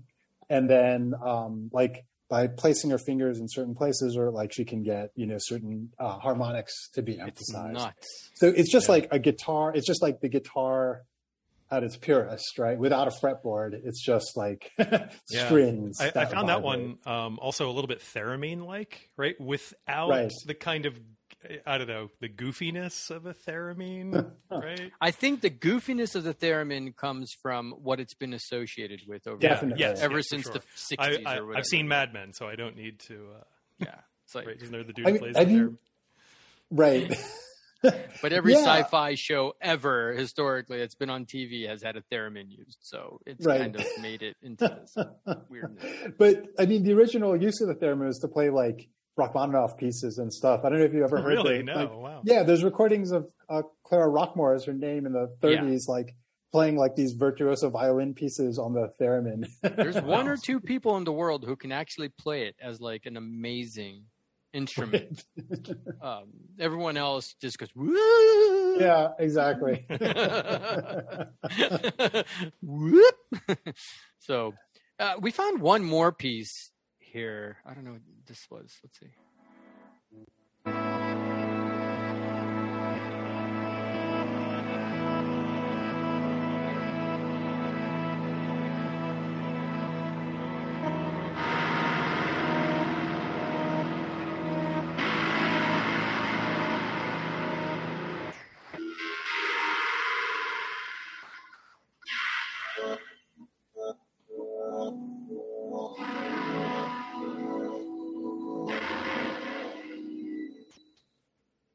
That was actually me this morning. So nice. With delay. Yeah, that's right. what I did is I made two different patches that were dramatically different from one another, and I used an expression pedal to toggle between the two while I played some. But more just like, yeah, it's amazing what you can do nowadays with this gear. It's nuts. Oh yeah, Yeah. yeah. It's it's so accessible. You don't have to set up thirty strings across. Uh, Well, that's a space. different. Yeah, yeah, yeah. We're talking about that's a di- that's a different experience. That's a whole different thing. Yeah, the yeah. thing is, I was thinking about these pieces, and I was like, "Huh, what about these pieces?" And I want to get into some of your stuff, Shake, um, too, here in a second. Is people talk about the musical properties of rhythm and harmony and melody and timbre, but I think there's this other thing which you probably couldn't even come up with a standard for, that is texture, right? That's that. That's like the word that I would use to Right. describe the the difference Yeah. factor in this. It's like, yep, it's not. They're the same notes. They might be the same instruments. They might even follow some of like the same patterns and stuff. But it's an entirely different texture, right? Or am I getting into like this wine has an oaky taste territory? No, you're Yeah, on, I'd be- right? Yeah, I mean, I think that's common terminology that people use, like would describe this music as textural too, right? Mm-hmm. Like where that that's kind of, I guess, um, maybe a slightly more articulate way of saying what, um, like I was talking about earlier, that it's just it's about the sound. It's about the Right. like I guess emphasize the texture is what you're trying to emphasize. That's your primary like That's structural element. Yeah. Yeah. well, and right. in, in in orchestral pieces, I've seen because because we're getting beyond the sounds that are generated um, through things that we're used to notating of like rhythm, harmony, melody, and all that. So I have seen orchestral pieces where it's like clarinetists now stick your hand into the clarinet or like put this fabric into here during this part and things like that and it's kind of like getting into that realm of of like just uh, approaching the, like clank your instrument against the table or against the, Right. the, the Right, chart right, or something Yeah. like it's that it's right? clearly beyond pizzicato, right? So. Yeah, yeah, yeah. It's not just pizzicato. That's right. Yeah, definitely. Um, I think uh, that that that that also has like a similar motivation. There's like the, all of this stuff happening in contemporary, um, like instrumental music. Like you know, I guess that comes from like the European classical tradition, uh, where people start using extended techniques and um, start trying to change the sound of the instrument by having performers manipulate them, modify them in some way um, yeah, there's also like prepared piano where you like just put stuff in between the strings of the right, piano, right. which makes it sound like really different and things like That's that. funny. The other day on YouTube, I saw some guy put replaced the the the hammers on the piano with actual hammers, Right. and he tried to get people to come play, and they're like, "This is very heavy." I don't understand what's happening on this piano. It's pretty funny. Um, but I think that's like goes back to our conversations about music theory too. That like music theory is really a way to like describe history of music and so it captures the bulk of things that have happened over time i would say so like we're just we don't have enough of this music for there to be a des- maybe a desire or a need to have like a common way to notate it or or or, or describe Yeah. it necessarily right I mean, I don't know, like, but like, just take. I mean, even the guitar, right? There's no like that Nirvana. That sound isn't just the chords that they play, Yeah, you know. yeah, and true. and like, Yeah. but if you go to like the bookstore and get like buy, you know, Nevermind transcribed or whatever, and you look through it, like you just play it, it's Yeah. not. It's, not going to be super annoying, satisfactory, right? It doesn't Yeah. have anything about the tone. That's what I'm all. It's like, how do I make it sound like that? Like Right. that that that Madison Cunningham tone. I'm like, I don't even know where she's starting with this, you know. And I know for a fact because I saw her interviewed. So then I learned it's like, oh yeah, I detune the heck out of the guitar and do all these other things to it, and it's just like. Oh wow. Yeah, like how do you there's no But- notation for this, really. yeah and it's i mean in some way like the fact that there isn't i mean i guess in probably some academic circles there are there are people who try to like build a theory around how to to like talk about and describe this kind of music but i really like i mean this kind of riff that you guys have been going on um last few episodes about how like you know theory is in the service of making music right it's not like there, there's no real point in just sitting down and saying like i'm going to play you know one four five right I'm going to write like- the most Locrian music you've Yeah. ever heard, right? I mean, it, the whole point is like Yeah. you're trying to do something interesting and you want to understand like how can I do that? Or like, oh, I heard this I heard this thing happening um in in this piece that I really liked and like how how like what why did it work that way? It was like an augmented chord or something that like made it sound that way, you know, Yeah. but it's not like I'm going to write this piece with an augmented chord. Like, Yeah. you know, why, why would Eh, you do and that? I mean, understanding that theory is fascinating in its own accord, right? It's kind of like, Yeah. holy moly, people have figured out a way to describe into words a thing that's happening in this music that can be used to describe Radiohead, which is Brian's favorite band, and and like John Williams' uh, uh, Force theme in Star Wars, and it's the same thing. It's like they're Right. both transitioning to this other mode, and this happens, and it creates this feeling, and you're like, there are words people somehow figured out words that describe that and these people did this and neither of them probably were going you know we're going to go now from aeolian to lydian when we Yeah. do this and you it's going to do You don't get caught uh, eating the menu. Here's a, an interesting aspect of this, and I guess there must be, but I'd love to ask like Keith Rowe, right? For example, who's sitting there like he's got like a fan or something that he's like hitting the strings with while he does some other stuff. So I think we've all had that moment, or I presume we've all had that moment when we're playing something and we're like, we hit the note right, we get into that physical thing, we make that Corey Congilio face, and we're like, mm, and you know, like there's just like this unity of physicalness um, with that's married up with all the traditional music stuff and like the accessible music stuff. Like, does that exist in, when you're approaching it in in the same kind of way? Does Keith Rowe ever feel like, oh man, I I chainsawed the hell out of that guitar and it was awesome, right? Um, I don't know. I don't know. but I mean, I, I would say, you know, like just as someone who makes electronic music and can compare that to playing the guitar, there's definitely a um like a unique pleasure of like doing this thing with your hands that you Yeah. don't have when you like just you know I most Yeah. my electronic music someone who plays like a Moog or something would have a different res- Right. like experience of that too because they're doing stuff with their hands but like I generally like think of something and then I program it to like Right, make right. that sound Yep. and so yeah and that's like really very different Yeah, That's Yeah. amazing. Whereas Keith Rowe is doing stuff like I'm sure he's kind of in that zone, you know, where Yeah. he's kind of like, you know, like doing all the stuff, and like you know the the the screwdriver, like the nail file's in exactly the right place, and Yeah. he just like shoves it in perfectly. Nailed Yeah. it So- tonight. Concerts over, he's throwing nail files. I out into the nailed it last right? night. Man, I really killed it. Like I got it right on the thing. Yeah. With all of this now, we obviously need to hear some of your music. But That's before right. we do that, one quick question. You know, there's always conversations around like the the uh, visceral side of being able to like on a mo. You just mentioned a Moog, so like you can press some buttons and move some things so that it gets that sound. Versus like my friend who makes uh, electronic music. Uh, he uses like Ableton Live, and he's just using his mouse to like choose the notes. He's not using a, a piano keyboard to play his notes. He just kind of knows how to to look at the MIDI pad and figure out the notes he wants to play and change the dynamics and do whatever.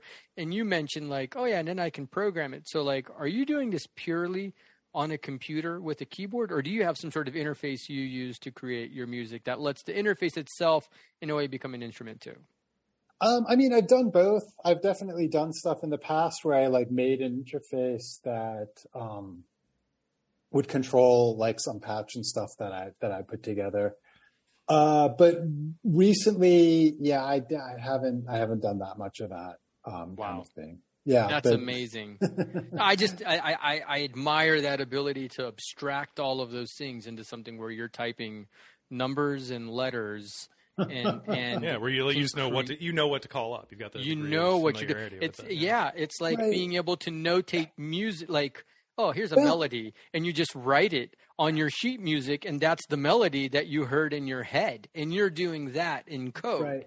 I mean, but it's also just kind of a just like practice, right? And just kind of like you know, it's Yeah, kind yeah, of the yeah. way you, You learn can- anything. You can talk down that this insane ability to do this as much as you want. It still blows my mind. Sure, it's practice. Just 30, 35 years of practice. I get it. right. Uh, Right. Yeah, yeah, yeah, yeah. Yeah, I mean, but yeah, it's uh, like you know, you just kind of just like I mean, some of it is it's just there is also like a woodshed that you have to do, you Yeah. know, to like where you're just like, Yeah. okay, what is the what what's gonna like what does this filter sound like or something like that? Mhm, like, okay, sure. what if I you know have um, like noise filtered by this filter? What's it going to sound like? And just be able to have some uh, like overview of, of those tools that you have at your disposal, so that you kind of know um, like vaguely what the result is going to be. Yeah. like when when you do it. Yeah, yeah, yeah. It's like hearing like I know what a fifth sounds like in my mind, or yeah, whatever. exactly. Of course, right. but it's like, the same thing. Yeah, I totally think the it's same way thing. more. Right. yeah, yeah, yeah, yeah. By the way, it's Yeah. Twinkle Twinkle Little Star. That's a fifth. But yeah. Anyway, Star Wars too. Twinkle Twinkle. Yeah. Dun, dun. All right. So All right. So what of yours? What what of yours should we queue up here? do I Shane? do I just pick whichever one I want? I mean, why don't you start with um, with the shorter piece, which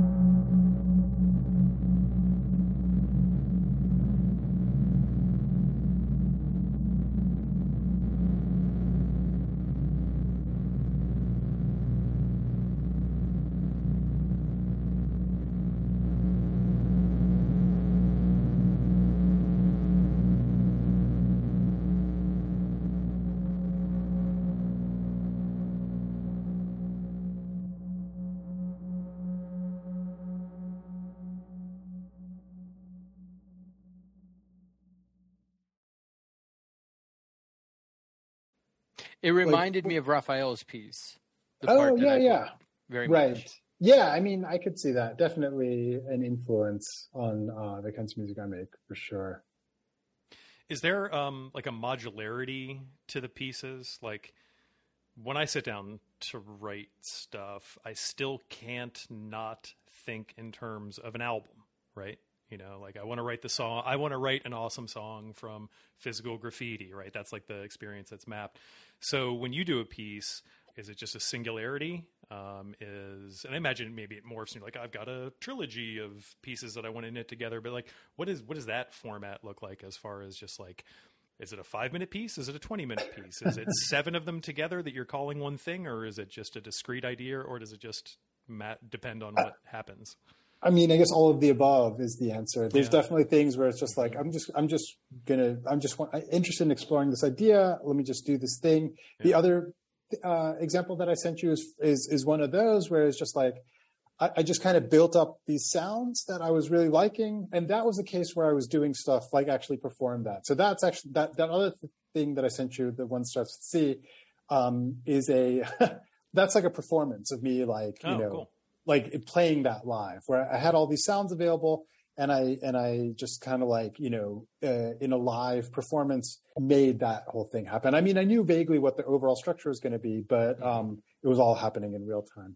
And, and with, this, Prana, Prana, was that purely right. electronic or was That's there... purely all of this stuff's purely electronic. Yeah, it's all purely electronic. But I definitely take inspiration and try to replicate some of the same um, things that are happening in acoustic instruments. So like if we you know we're going to go on a little um, tangent about instruments right like most instruments like in fact i mean every instrument that i can think of off the top of my head a guitar certainly works this way where it's some sound that causes an, an excitation uh, that then excites like some kind of resonant filtering process, right? So in the mm-hmm. guitar, pluck this, you like, right. you know, with a plectrum or your finger. Yep. Yeah, but the, the thing that excites the string is that you like pull it, right? right?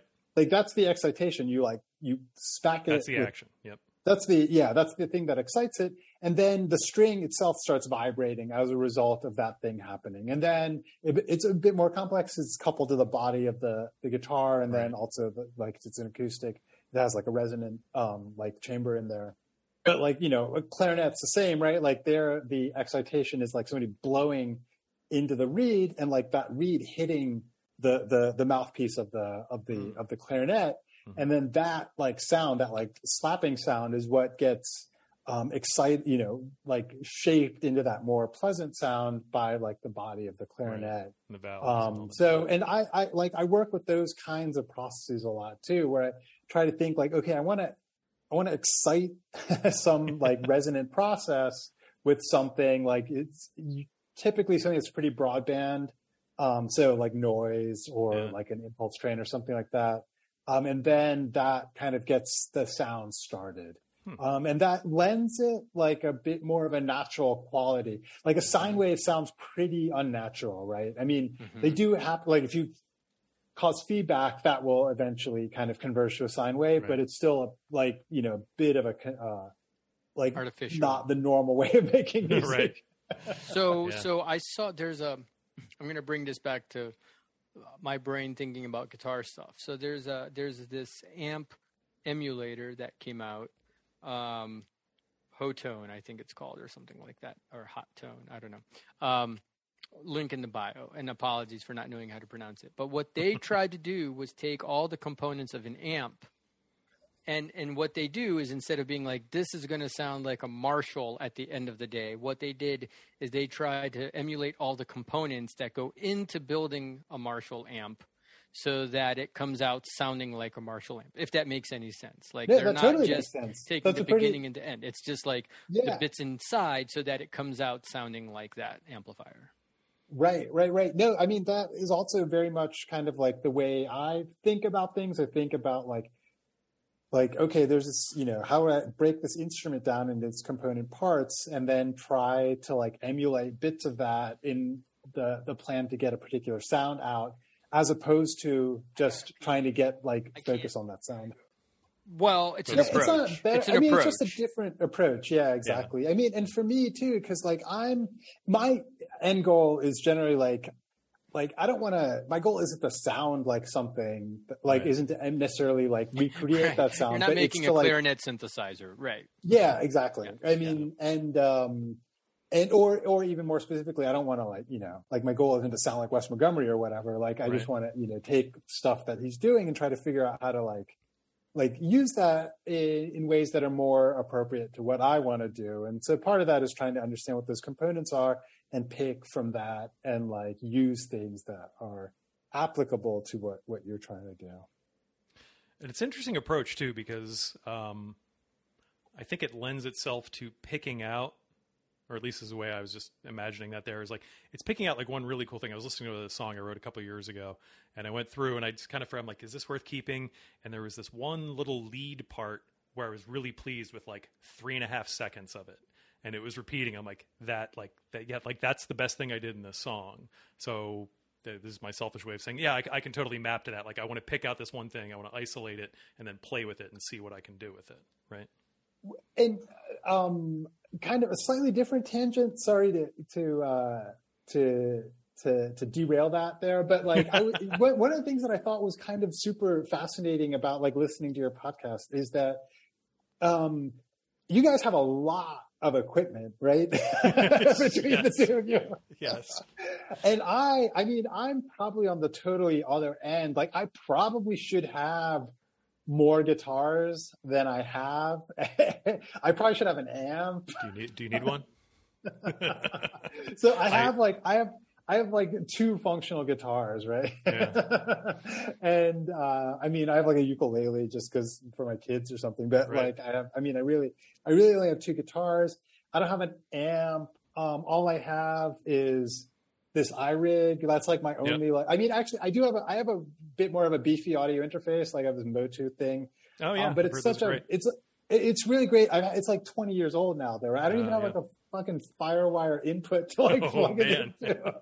Firewire, man, you just dated yourself. I mean, I bought it from Sweetwater like in nine, 2000 Wow. or something like Wow. that, 2001. They've been around for a while. Um, Wow. So like, and I, I just kind of thought that was also really fast. I mean, I found that it was kind of like this weird, um, like dissonance in that, you know, like on the one, like in some ways, like stuff I do is way more technical and kind of geeky than what you guys like. I mean, you guys like, you know, when, when I hear you play and like hear what you're practicing, you guys are, are, you know, playing guitar and kind of, you know, at the end of the day, like a normal way, right? Like Right. making, making like, you know, make music that has like, um, Mainstream. like, yeah, Okay. no, I mean, I mean, yeah, Yeah, yeah, I no, mean, I don't not- mean that I in a negative. Not to negative way. denigrate, but like, Yeah, yeah, yeah. I mean, it's recognizable as like a song, right? Like, or, or, or like a composition that you would hear on the radio. Yes. that you could potentially hear on the radio, right? Or you might be able to like play a gig, like and stuff. Whereas I, I can't do that stuff because it's just not the kind of thing that I'm doing. But I just have like way less equipment for, despite the fact that I'm in kind of this more weird, like technical world.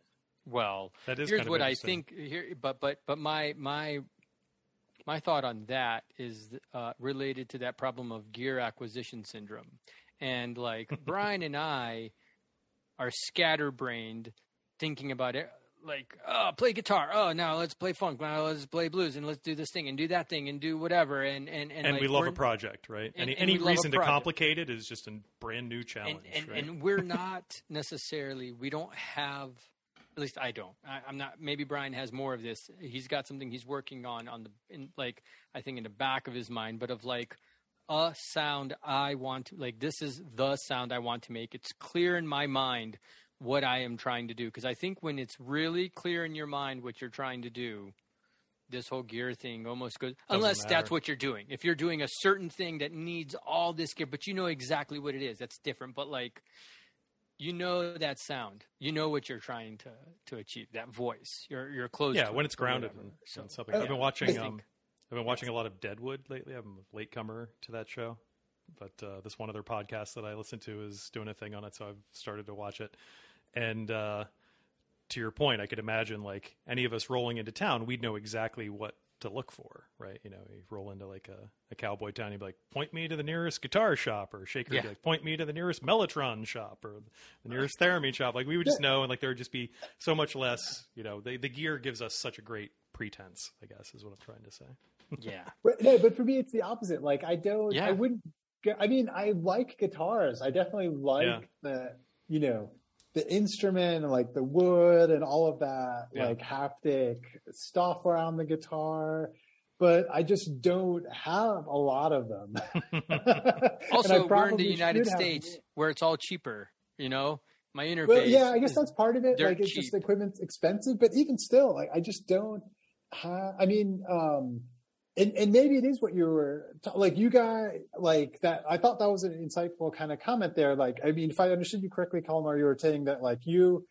You, you want to be able to explore the space of all these sounds because you kind of vaguely know what you want to do, but you want to be able to just have all these options available to you, and you just want to be like, oh, let me try this other pedal, or let me, you know, see what happens if I do this. Whereas like my thing, like for me, I mean, I don't know. Like for me, it's just like I'm just, yeah, I don't know. I don't know why. I don't know why it's different. I just thought, but I thought that was just kind of very. Is it like Um, um, you're just going to code your way out of it, kind of thing? I guess like you've so, Got, you've, right? you've got you've got like the chops, and doesn't matter what mean, tools you have, kind of- you'll tunnel Right. your way out. Yeah. Exactly. That, that's like I just have. I mean, I can kind of do anything, you know. With like, I use this software called SuperCollider, um, Yep. which is originally written by this guy named James McCartney, um, and it's just like, I guess, I mean, it's kind of, you know, it's kind of like Legos, right? Like when we were kids, there's just Legos. Yes, They're just like kind of like blocks. They're just like yellow. They might have been black. might have been wasn't, red. It wasn't Green, the like, lots it of was green, Millennium way too much green, Green brown. Legos. And now, but now it's this kind of like, oh, you're going to build like the Eiffel Tower with exact like, and you have with the exact Legos pieces. Yeah, that build the Eiffel Tower, but you can't kind of yeah. that you just build the Eiffel Tower with them, right? Th- That's because if I give you the instruction manual, I can charge you 10x for that same Legos number of Lego pieces. and, and I'm still definitely in that Lego world where I'm just like, okay, I've got all these pieces, you know, I've got all the pieces I need. And if I, I can just kind of rearrange them in different ways to get like the stuff that I'm that I'm trying to get out of it. Yeah, we, we talked about that. I think in the last episode or two episodes ago, where it's like, yeah, you can't really can't go wrong with uh, carrots and onions and garlic and celery as like the basis for whatever it is you're cooking, right? Yep. So, yeah. Yep. Right. Yep. Yeah. Yep. Yep. When you have too many ingredients, that's what we were saying, Yeah, right? exactly. It was like, oh, if I have a scale now that's got seven notes to it, I'm just going to try to play all seven of those notes all the time, as opposed to like, here's a triad, and I'm going to only play. the notes I of only play triad. hexatonic scales. hexatonic scales. That'll be in our That's right. too. So, guys, I got to turn into a Yeah. pumpkin, but there was Me one too. very important thing that we fucked up on at the start of this, and that is Sekhar. We didn't ask you what the last adulting thing you did before Oh, you joined us was. Right. Right. I guess I mean like I'm in a different adulting space than you guys in some ways. Like I don't own a car. I don't own a house. Like I don't have I don't I don't there's nobody I don't care about people on my lawn. I don't have a lawn. Like I just have So I'm kind of like a different kind of adult, I guess. that seems to be the theme of the show. Just Free that, like, spirited adult. I love it. I love it. I love it. So, Nothing with your know. parents. I mean, I find that to be a very adulting kind of thing, having to do stuff to help your parents out. Yeah, I mean, and that's the other thing too. Like, I mean, I'm kind of in this adulting Goldilocks world at the moment where like, um, my parents are still, you know, knock on wood, still like healthy and fit and don't require a lot, like a lot of assistance at the moment. Yeah. I mean, zero assistance. They're super independent. And my kids are also now old enough that they don't require a lot Yeah. of like Living assistance. the life. I was they make you of- breakfast. Oh my god! Right. god. Yeah. and also, he lives in a wooden shoe somewhere in Europe. Right. Right. Yeah. Yeah, I mean, your apartment or house is gorgeous. It's got like a super high ceiling. It looks. Like no, no, they're they're not very. I they're Oh, they're not not. super high, and they're slanted because I'm in the roof. Yeah. Like, you got eaves. um, yep.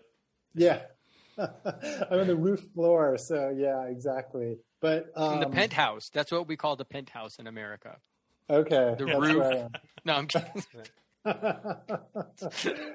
but I guess the I don't know, like so yeah, I'm able to. I mean, this isn't going to continue forever. It's clear that there'll be moments where I have to, you know, where where things will change. But at the moment, I'm not super concerned about adulting stuff.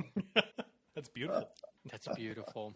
living the life, living the dream we all want to have. So we're moving right. to the Europe dream of the at some '90s. That's, That's like. right. Dream of the 90s. I mean, like Portland. Can, You're in you know, Portland. like- yes, you beat me to it. Oh, too good. Too Portland Good. in my mind, Portland of your mind. That's where I am. Amazing.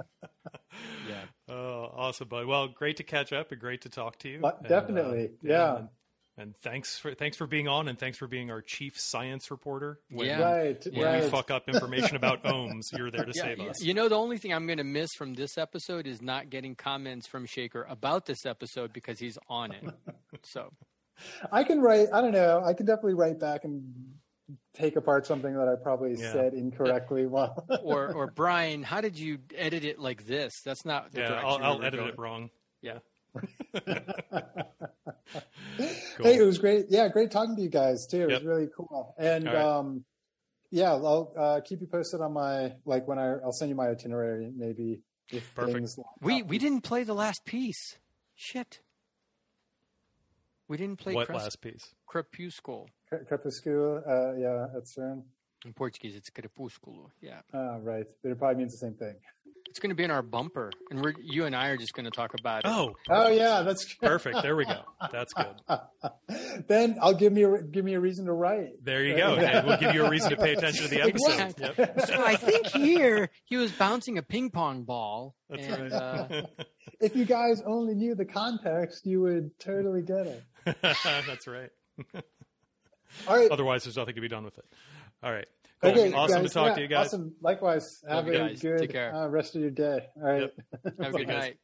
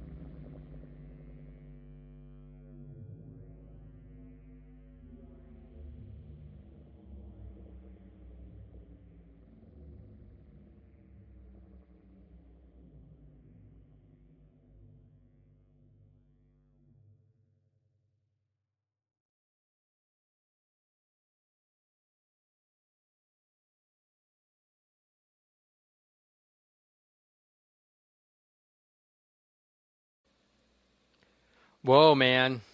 There it is. Yeah, yeah. Which you, which you heard there wasn't our usual uh, homegrown interstitial music or anything like that. No, no, It was Crepuscule at CERN, which I believe was a live performance that Hmm. he did.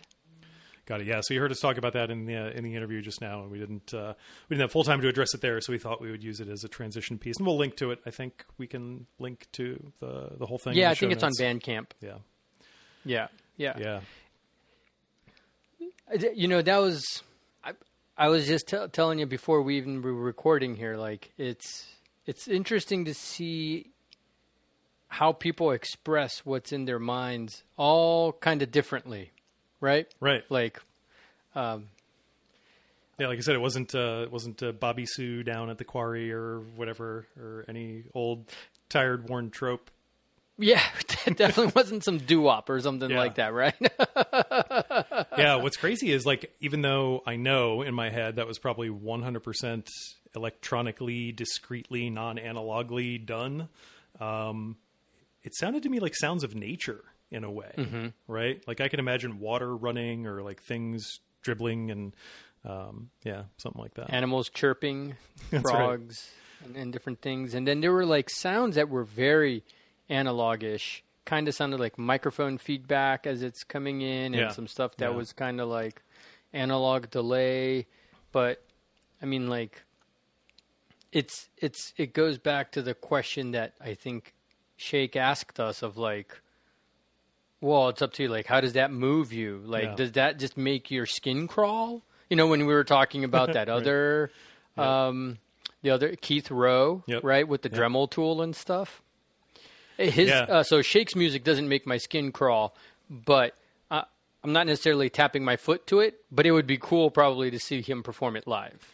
Yeah, and what's funny is it tracks so much, and I thought about this when we were uh, talking with him, but um, didn't bring it up. I remember hanging out with Sekhar one winter break in between college semesters or something like that, and we all got out of the car to go somewhere, and we were parked in like a gravel driveway, and he kind of stopped, and he had his hands in his pockets, and he came over, and he just took his foot, and he just started like wiping his foot through a gra- the gravel, and just kind of like playing with it, making like little circles and stuff like that. And we're like, "What are you doing?" He's like, "This gravel just has a really interesting texture. I was just kind of messing with it for a while." We are like, "What the? Are you high now? Like, what's going on?" So like, he just sees the world like in a in a Yeah. different way. It's a it's def- definitely uh, definitely different. Yeah, yeah. But I mean, it's also kind of like my primitive version of that is like going to the washing machine, and all of a sudden I'm getting different percussive sounds right. on different parts of the washing machine, and I start making a beat or something. But my beat is way more predictable. Oh yeah, yeah. The the things I do to the steering wheel are you know when waiting Yeah. in traffic, right? Yeah. Yeah, yeah, yeah, yeah, yeah, yeah. So cool. Wow, man, we talked a lot. uh, I mean, not that we don't always talk to people a lot, but but like with Sekhar, we could have just kept going and going and going and going. Oh yeah, yeah. That was definitely definitely a good time. Definitely hard to figure out when we should stop at that one. Yeah. So yeah. yeah, yeah, yeah. Cool. All right. Well, as usual, we'll link to all the pertinence, and uh, you can find us out on the internet, grade43.com, on Instagram. We just posted a whole bunch of hilarious things on Instagram. You should totally check them out uh, related to our last episode. Uh, oh, uh, one bit of uh, past follow up. It turns out we did have a little audio glitch with our last episode where the main talk track was much, much lower than the other incidentals going on in the podcast. That's since been remedied. So if you want to relive our episode on modes uh, in high def, uh, just, you know, better talking space, go for it. Good. good, good, good. And big shout out to Nate, our first patron. On Hell yeah. thank you. Every little bit helps, and it's really motivating for us. So we're just really excited to kind of get going with that. So Yeah, and you know it's it's it's a really good feeling to be on the um, on the receiving end of that, right? Because Yeah. you and I both patron other people, Yes. and it kind of feels good, and you feel like you're in this kind of like club, and you're doing stuff. And we we haven't figured out what we're going to do for you, but uh, you know we'll, we'll figure out some some tiers quick. But it's definitely good to be in a sphere of appreciation, right? yeah, seriously, yeah, super motivating for me. So. Thanks so much. And yep, we're like uh, like Brian said on the on the instas, on the twitters, and email us info at grade43.com. Yep. Did you already say that? I don't know. I'm I don't know. old, I may so- have. I don't Yeah. All right. Well, I was trying to think of how to end this, but the only thing I could think of was you know, get off my lawn.